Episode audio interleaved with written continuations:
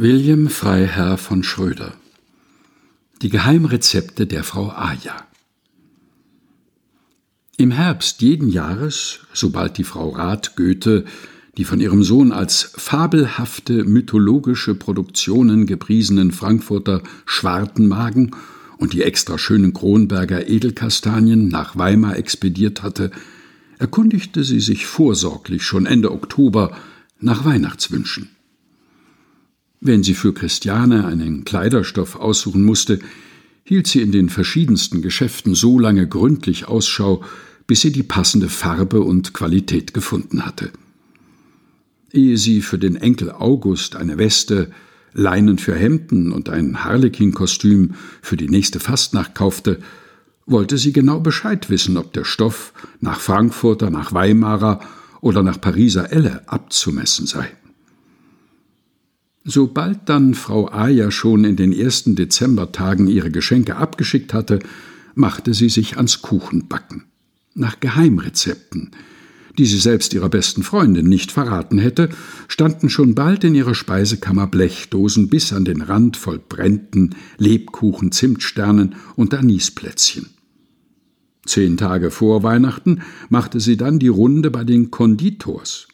Obwohl sie deren Namen verschweigt, hat sie sicherlich die in der Nähe ihres Witwensitzes zum Goldenen Brunnen am Rossmarkt gelegenen Bekanntengeschäfte aufgesucht.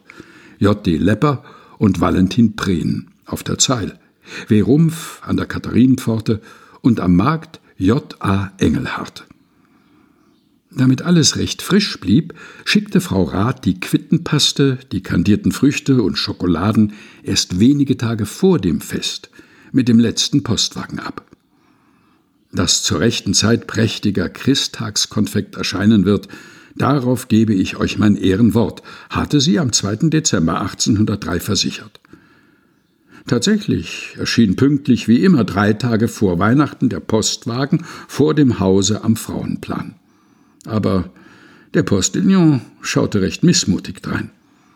Denn von dem Paket, das er Christiane einhändigte, hing die Papierhülle in Fetzen herab. Auch die Verschnürung war völlig gelockert. Schlimmes ahnend lüftete Christiane den beblümten Deckel der heute noch im Goethe-Haus gezeigten Konfektschachtel. Gähnende Leere starrte sie an. Sogar die oben aufgelegenen Bleisoldaten für August waren verschwunden. Alles Zetergeschrei beim Postamt nützte nichts. So blieb der Frau Rath keine andere Wahl, als ihrer Entrüstung brieflich Luft zu machen. Dass die Schurken den Konfekt gefressen haben, hat mich geärgert. Erfahrung macht klug.